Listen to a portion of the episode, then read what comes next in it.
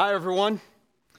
Hope you're doing well this morning. Uh, for those of you I don't know, my name's Todd. I'm glad you're here. I don't know about you, but that music just makes me happy for some reason. I don't know. It's awesome. Hope you're doing well. Um, I'm the lead pastor here, and just glad that you have uh, joined us here at Hilton Head Island Community Church for worship this morning. Um, when you came in today, you received some notes, and I just want to draw your attention to those. Um, the message notes are, included in there, and you can follow along um, as we walk through today's message. Um, if you're more inclined, if you're more technologically inclined, you have some kind of device, you know, um, not an etch a sketch or anything, but like a tablet or an iPhone or something like that, you can join our free Wi Fi and you can get on our website and uh, you can follow along with the notes that way. So I want to encourage you to follow along. Today we're going to be in three different passages as we continue our series called Game Plan, but we're going to end up in Malachi chapter 3 and kind of do a, um, a phrase by phrase study of verse 10 in Malachi 3. And so if you have your Bibles with you, you can turn to that. If you don't, um, you can look at the screens because we will have them on the screens. I don't know about you, but it has been a, a very busy week, weekend. And I don't know about you, but there have been a lot of distractions even this morning in my life. And uh, so I would love for you to join me as we go to God and ask for His ability to focus on what He wants to teach us from His Word this morning. So, would you pray with me this morning? God, we come to you today uh, ready to hear from you, ready to receive what you have for us today. And I pray your blessing on our time. God, I pray for the distractions that we all probably have had this week, that you would help us to be focused on what you want us to learn today, what you have to teach us. And God, more importantly, I, I pray that your Holy Spirit would guide us into wisdom and knowledge of your word, and that you would pierce our hearts and investigate our lives. And God, may we walk out of this room different than the way we came in this morning.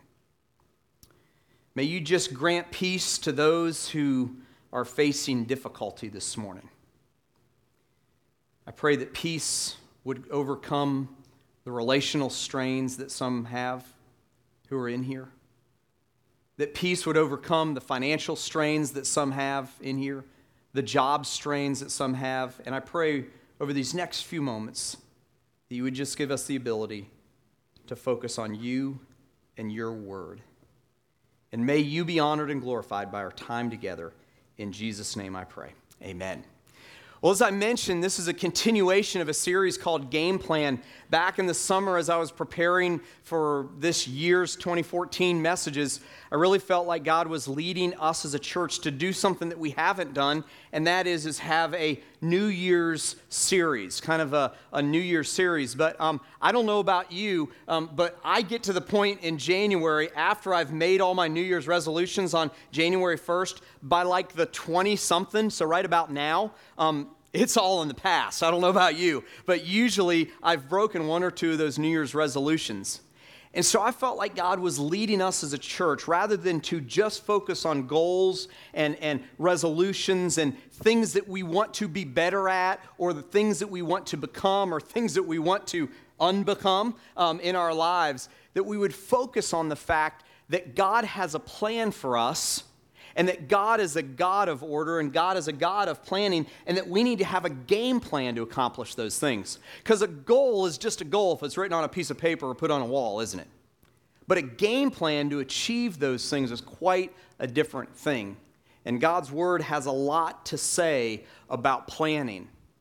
And so I picked four different things as God was leading, leading us uh, as a church to focus on, four different things that usually have something to do with New Year's resolutions. The first one was health. That was two weeks ago. What is the game plan for your health in 2014? That was a lot of fun, wasn't it? Uh, um, the, last week we talked about what is a game plan for your spiritual journey.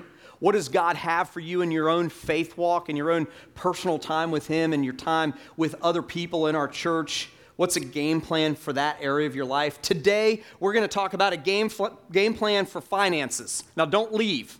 Okay? We're going to be talking about money. Please don't leave. Some of you are like, I came to church, and of course, the guy on the stage is going to be talking about money. It's one time in 52 weeks, okay? All right, I promise you. And be glad you weren't here last year because we spent a whole month talking about it. But here's the thing I want you to understand God's word has more to say about money and possessions and giving than any other topic in all of Scripture. God's word has more to say about money and giving and possessions than anything else in Scripture. In fact, if you look at Jesus, his parables, what did they come back to so often? Finances, money. God's word has a plan for us. The problem is, is that we so infrequently follow that plan, don't we? We so frequently try to get on our own plan. I know I've done it before in my finances. We try to get on our plan, and so we don't rely on God. In fact, today I want to point out that I believe that in our society and our culture, not just here in the United States, but even worldwide, that we have a financial reliance misbalance. We have a financial reliance misbalance. Let, let me explain this for you as we get started today, just to kind of set things up. We are so, as a society, too often reliant on someone else or something else to take care of the provisions in our lives, aren't we? We're so often reliant on someone else or something else to take care of the provisions in our lives. And if we do that, we can become unbalanced. But there's another factor as well.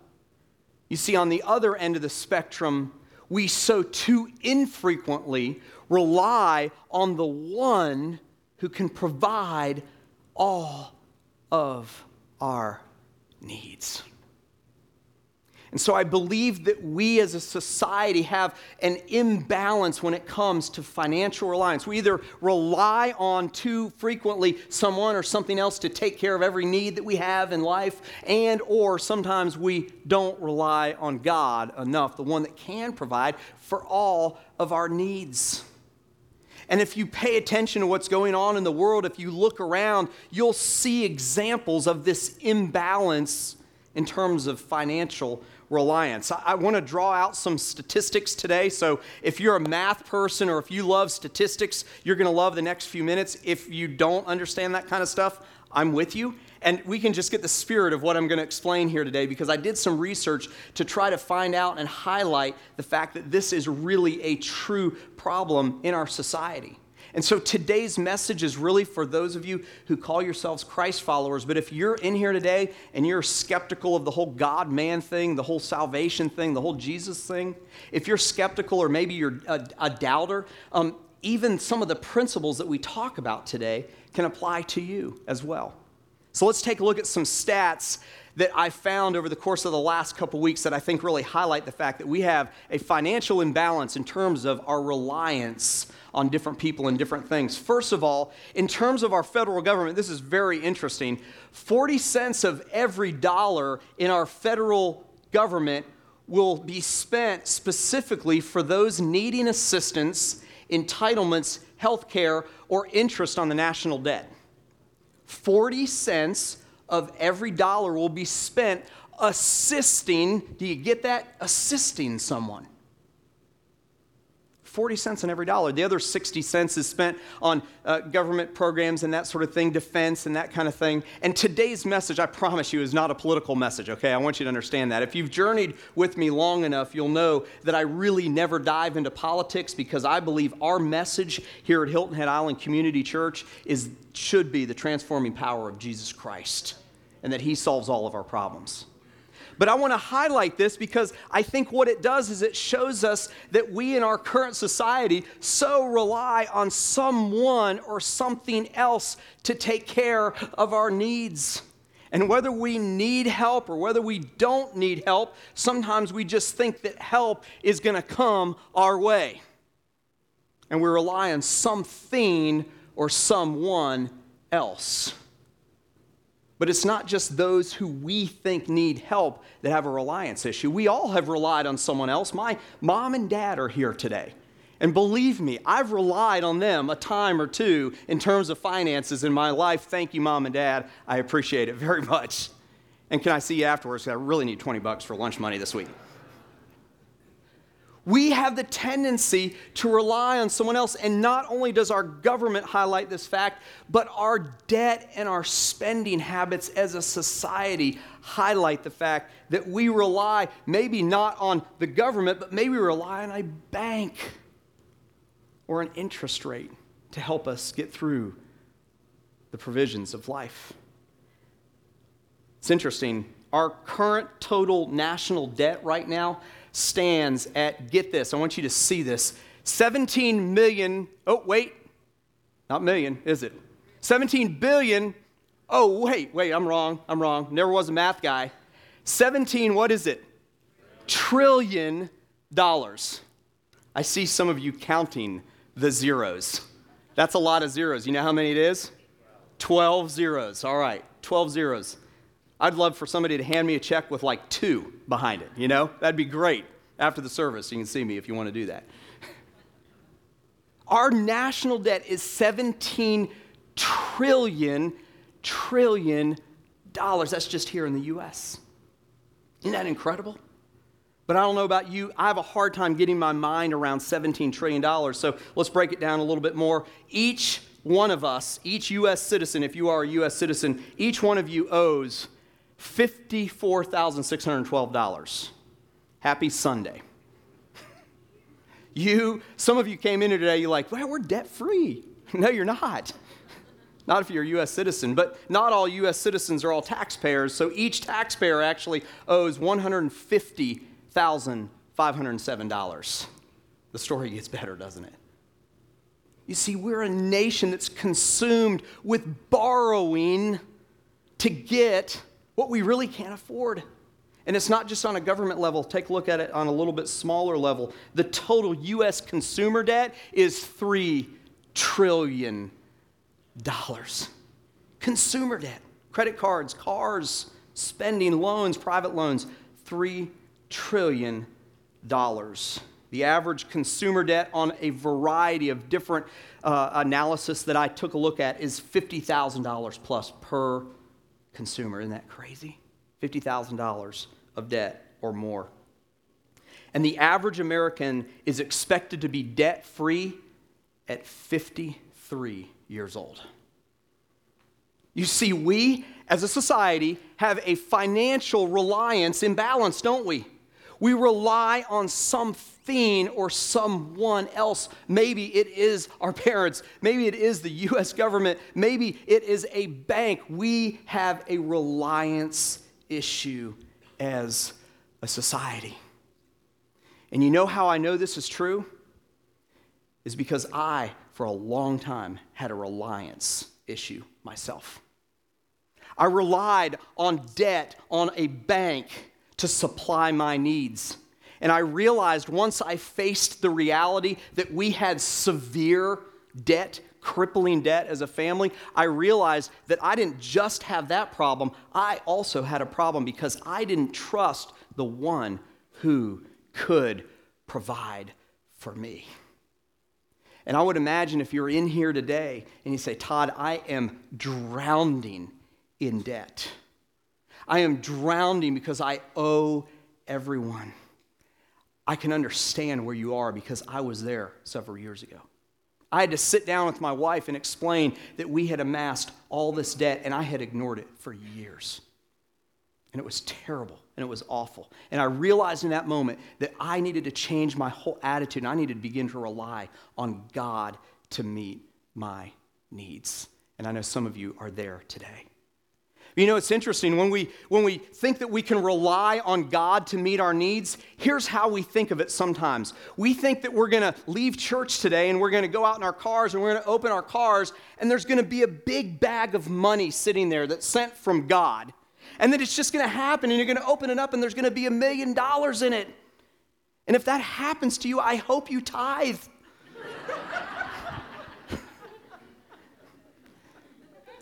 But isn't that what we do with God? We think that it's just going to happen if I believe, oh, if I try, if I have faith enough. You know what? God can do that, can't He? He absolutely can do that. But it is more likely that God is going to stretch your faith in a way that's going to cost you something so that you can see Him provide for you. That's what I had to do in my life when I had to face the dead. Today, what I want to do is I want to walk through four in the time remaining that we have. I want to walk through four principles that come right out of the pages of Scripture.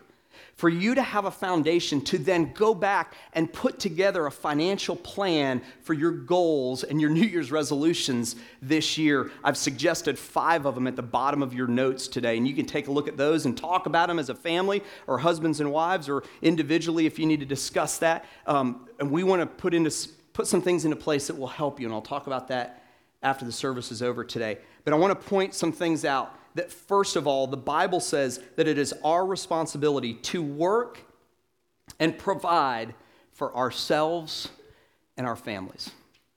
It is our responsibility to work and provide for ourselves and our family.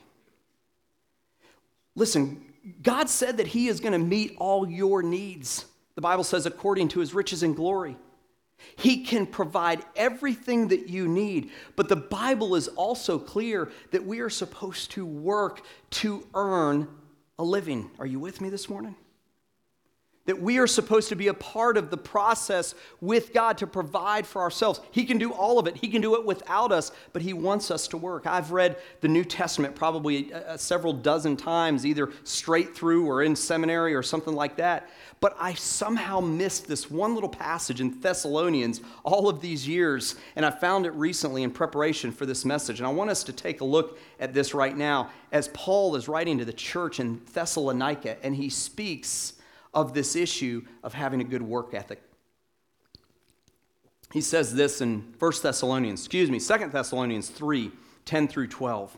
Now he's speaking to the church leaders and the Christians there, and he says this For even when we were with you, we would give you this command If anyone is not willing to work, let him not eat. Ouch. you know what Paul is saying there? He's saying you can give things away. You can give food from the storehouse and the temple away. You can help out those who are in need. But if someone is in need and they can work and they don't, don't give them something to eat. Don't continue this process of a lack of work ethic or a lack of being able and wanting to work hard. And then he goes on, he says, For we hear that some among you walk in idleness, not busy at work, but busybodies. I love that. That's great. Now, such persons we command and encourage in the Lord Jesus Christ to do their what? What is that next word? Work. To do their work quietly and to earn their, what's that next word? Own living.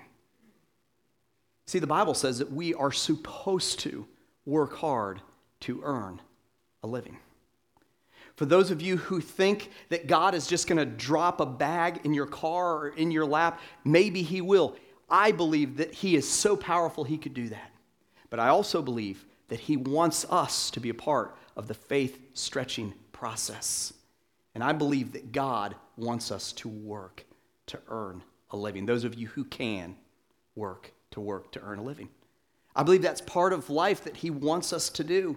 That says that right in there in the scriptures. And for parents, you can begin instilling a good work ethic in your children at a young age. We have certain things around our house that uh, our kids are nine and almost seven um, that they have to do on a regular basis. And get this, we have a payday Friday. They get $3 if they complete all of these chores that they do. If they don't, they don't get any of it.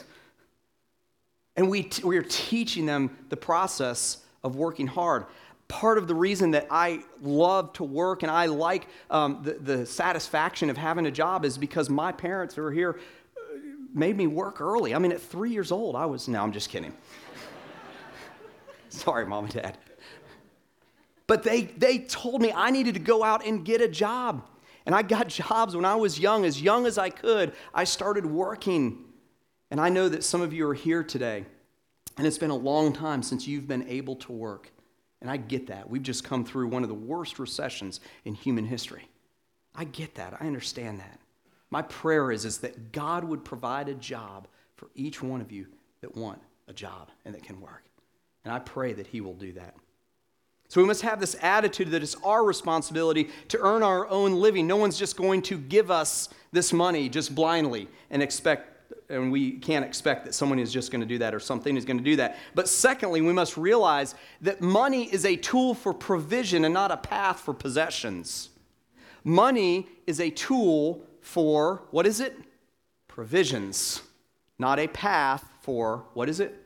Possessions. You see, we like to think that we can gain a lot of money so that we can gain a lot of stuff and collect a lot of stuff and be on the TV show Hoarders. God wants us to use the money that He's enabled us to work for to provide the necessities of life, provision for us. Our view of money ranges so far and so wide, doesn't it? Experts will tell you, counselors, psychologists will tell you that the second reason, the second reason next to communication, next to a lack of communication, that people get divorced is over money issues. God says money is just a tool to help us provide for ourselves.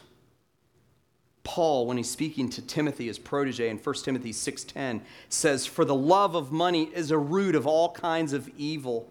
It is through this craving that some have wandered away from the faith and pierced themselves with many pangs. He's basically instructing Timothy that he needs to be careful and that the church needs to be careful and that we in 2014 need to be careful not to love money. Do you notice what it doesn't say?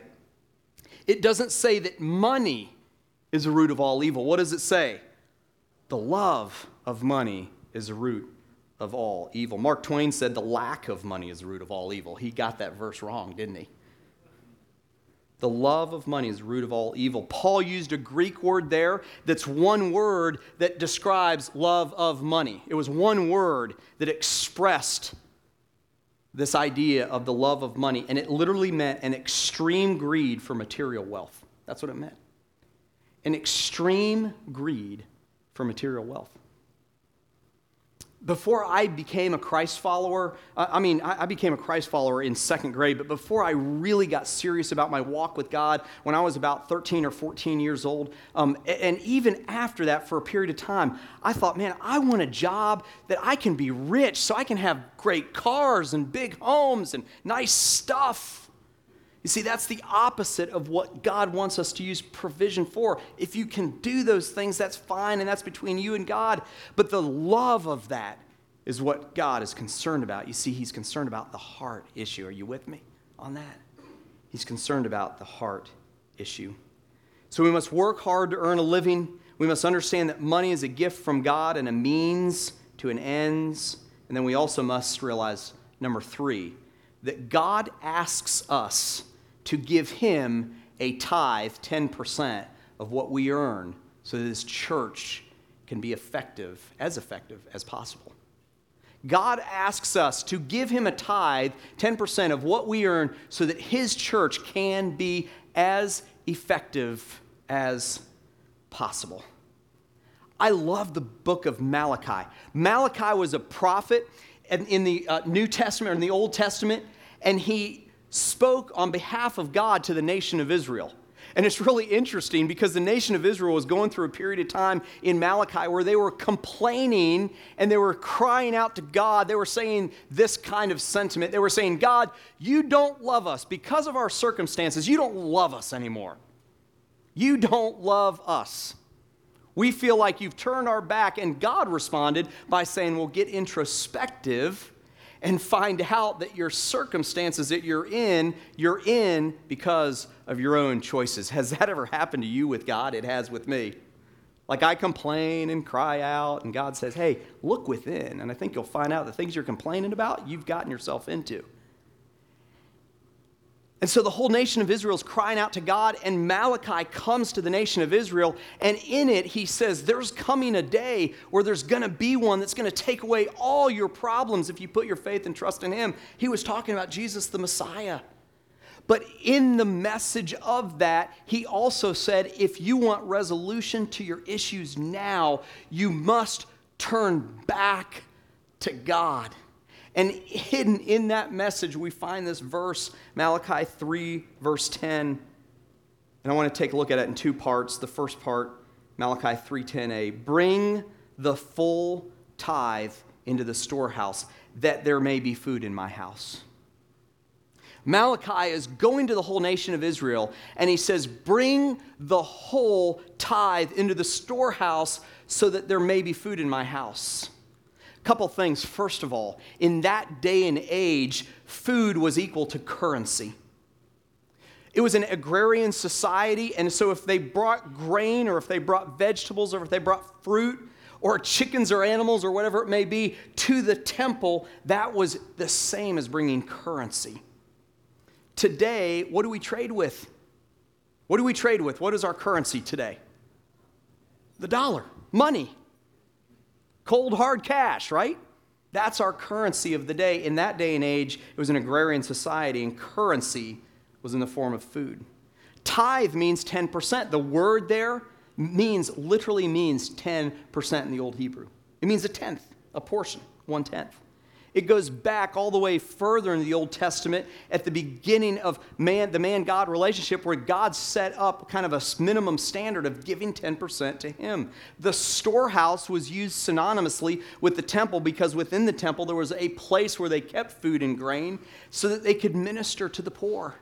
And so they would bring food into the storehouse, and then it was a job of the temple overseers to feed the poor and the hungry and the needy. And then lastly, I want you to look at this phrase, full tithe, and we'll spend just a few minutes on this.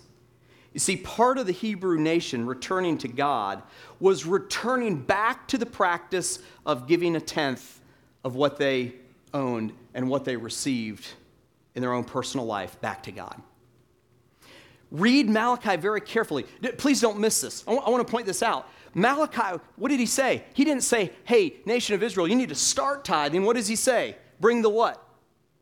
Full tithe. Say that with me this morning. Full tithe.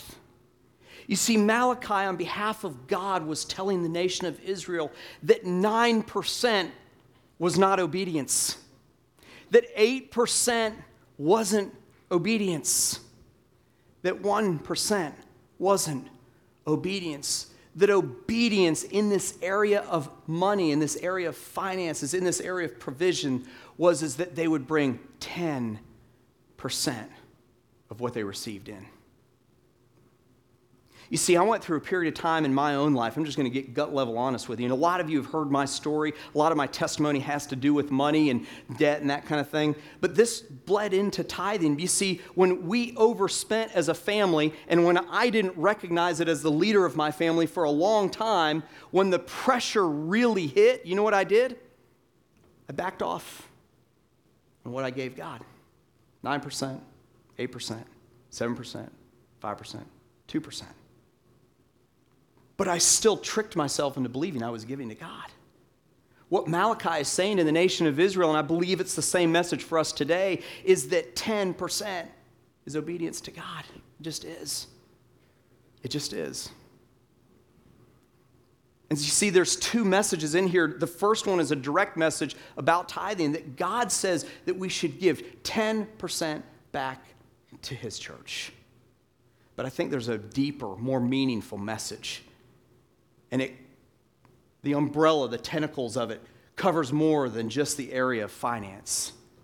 It's if you're not being obedient to God fully, fully to God in any area, you're being disobedient to Him. Partial obedience is no obedience.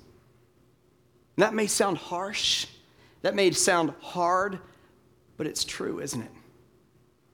It's true, isn't it? If I tell the truth most of the time, but I just tell a little white lie one time, I've, I've lied 100%. And so God desires that we bring 10%. M- most of you tithe, and, and I want to say thank you so much for giving to God. God has allowed Hilton Head Island Community Church to do some tremendous things in furthering the kingdom and furthering the gospel in reaching our community because a lot of you tithe. but we're kind of figured out, we guesstimate that probably about 70% of you don't tithe. Maybe you give a little bit, and that's great, and thank you. But God says that we should all tithe. We should give 10%. What would happen at Hilton Head Island Community Church if we all decided, all 100% of us decided that we are going to tithe? It's amazing what would happen. We could reach in our community in unbelievable ways. We could make a stronger impact than we already are. We could have more methods for preaching and communicating the gospel message, the good news of Jesus Christ that He came to die for our sins, in a more effective way in our community. I would never have to come to you and say, We need money to build a new building. We need money to renovate this and that. Because if we all participated, then all of our needs would be supplied, and we would be a congregation that's fully obedient to God. But lest you think that this is all selfish for me as the leader of this organization, as the leader of this church, or it's selfish in terms of the church, take a look at point number four. There's a benefit to you and I in terms of tithing when we do obey God. Our obedience to tithe gives us the right, gives us the right to depend on God's physical provision in our lives. I did say right. That's a strong word, isn't it? How in the world could we have a right with God for anything? Well, if we read Malachi 3:10, it says that we can count on him meeting our needs. Look at the second part of that. He says, "And thereby put me to the test," says the Lord of hosts. "If I will not open the windows of heaven for you and pour down for you a blessing until there is no more what? Need. Need. You see, we often connect God's blessings with gravy, don't we? Like money that came in that we didn't expect. Man, God blessed us. He blessed me with that extra money. He blessed me with that thing. Yes, I believe that is a blessing, but God blesses you and I with our jobs. Are you with me? With our ability to go out there and earn money with our hands and feet and with our lives if He's given us that ability to do that. And He's blessed us by meeting our needs, not necessarily our wants. The promise there is that we can rely on God for our needs. That day that I had to sit down and tell Cynthia everything about our financial situation, it was uncomfortable. It was rough on our marriage. It was, it was very difficult, one of the most difficult things that I've had to do in my life. But then and there at our kitchen table, we decided together, and I will tell you that Cynthia led me on this at first. We determined that the first check, the very next check that we would write, is a tithe check. And we haven't looked back. And I promise you this years later, God has met all of our needs. And it hasn't been easy, and it's been difficult, and we still are struggling with the last little bit of debt. But God has met all of our needs, every single one. And He can do the same thing with you. I promise you. If you say today, I'm in a world of hurt financially, if you begin to apply these principles to your life, God can see you out of that, and He will meet your need. He will meet your need. This coming Monday night, tomorrow night, we are kicking off Financial Peace University with Mary Amenity. She's going to be starting Financial Peace University. Tomorrow night is a preview night. It's actually going to be starting in a few weeks. It's Tuesday. I'm sorry. I keep saying Monday. I'm sorry. Tuesday night, two nights from now, from 6:30 to 8:30, we'll be kicking off Financial Peace University. It's Dave Ramsey's class. I went through it, Cynthia and I went through it. I had to go through it twice to fully get it, okay? That's how hard headed and stubborn I am in terms of finances. But I promise you, if you're here today and you feel like the world is caving in in terms of finances, please, I want to invite you and challenge you to take up the opportunity to go to that class. Go check it out. This Tuesday night is a preview night. You can go and check it out and see if it's something that will help you. But even if you're not in a bad financial situation, if you just want to check up, if you just want to kind of get tweaked in terms of your financial life and you, you want to have some helps along the way, I promise this can make a huge difference in your day to day life. You can sign up at the guest service desk. Carrie's back there, and she can get you signed up for that today. You can come on Tuesday night and check it out with Mary Emily. It's a fantastic class. You see, we can have all the financial goals in the world pay off $1,000 in debt in 2014, save $1,500 in 2014. But if we don't have a game plan, we'll never get there. If we don't understand God's word, we'll never be able to establish a game plan. Craig Groeschel, the pastor of Life Church in Oklahoma City, the church that started YouVersion Online Bible, he once said this. He said, Everyone ends up somewhere, but few people end up somewhere on purpose. You want to end up somewhere on purpose in your financial life? Take the challenge. Go to Financial Peace. Ask us if we can help counsel you. We have a couple that wants to help counsel other couples through financial situations, and it all can remain completely private. Let us know how we as a church can help you so that you can have a financial game plan for a better future. Would you pray with me this morning? Father God, I thank you so much for the provision that we can have in you. And God, I pray that you would help those who are in here today who are just completely gripped under financial strain. I've been there. I remember sitting hearing a message similar to this, and my palms would get sweaty and my heart would start racing. And God, you freed me from that. And I pray for freedom in this room from financial bondage. God, I pray that you would convict us with, as a people with getting out of debt and that you would convict us that we need to put together a financial game plan for our future that brings us hope. And that with your help, we can completely rely on you to provide for us. God, I pray for those who are in here and they need to move from a place of relying on someone or something else to a place of relying totally and completely on you.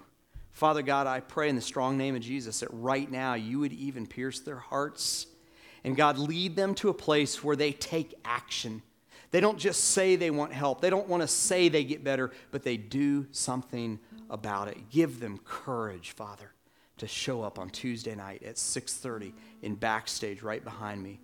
And God, may lives be changed because they go to a class for a few weeks and find out what your word says about how we can give and save and spend our money, God.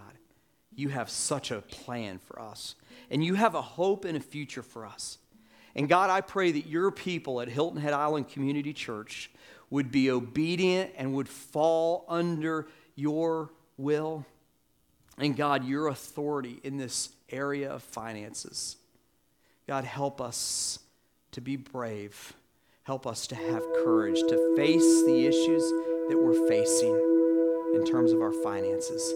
And then to be able to develop a game plan to get out of where we are and to get in a place where you want us to be. Help us, Father God, to be a generous church. God, it's so exciting that we're able to give so many ministries money globally, locally, nationally. God, thank you for the opportunity that Hilton Head Island Community Church has to meet some needs around the world. And I pray that you would just continue that through the life of your people. We give you all the praise and glory. In Jesus' name I pray.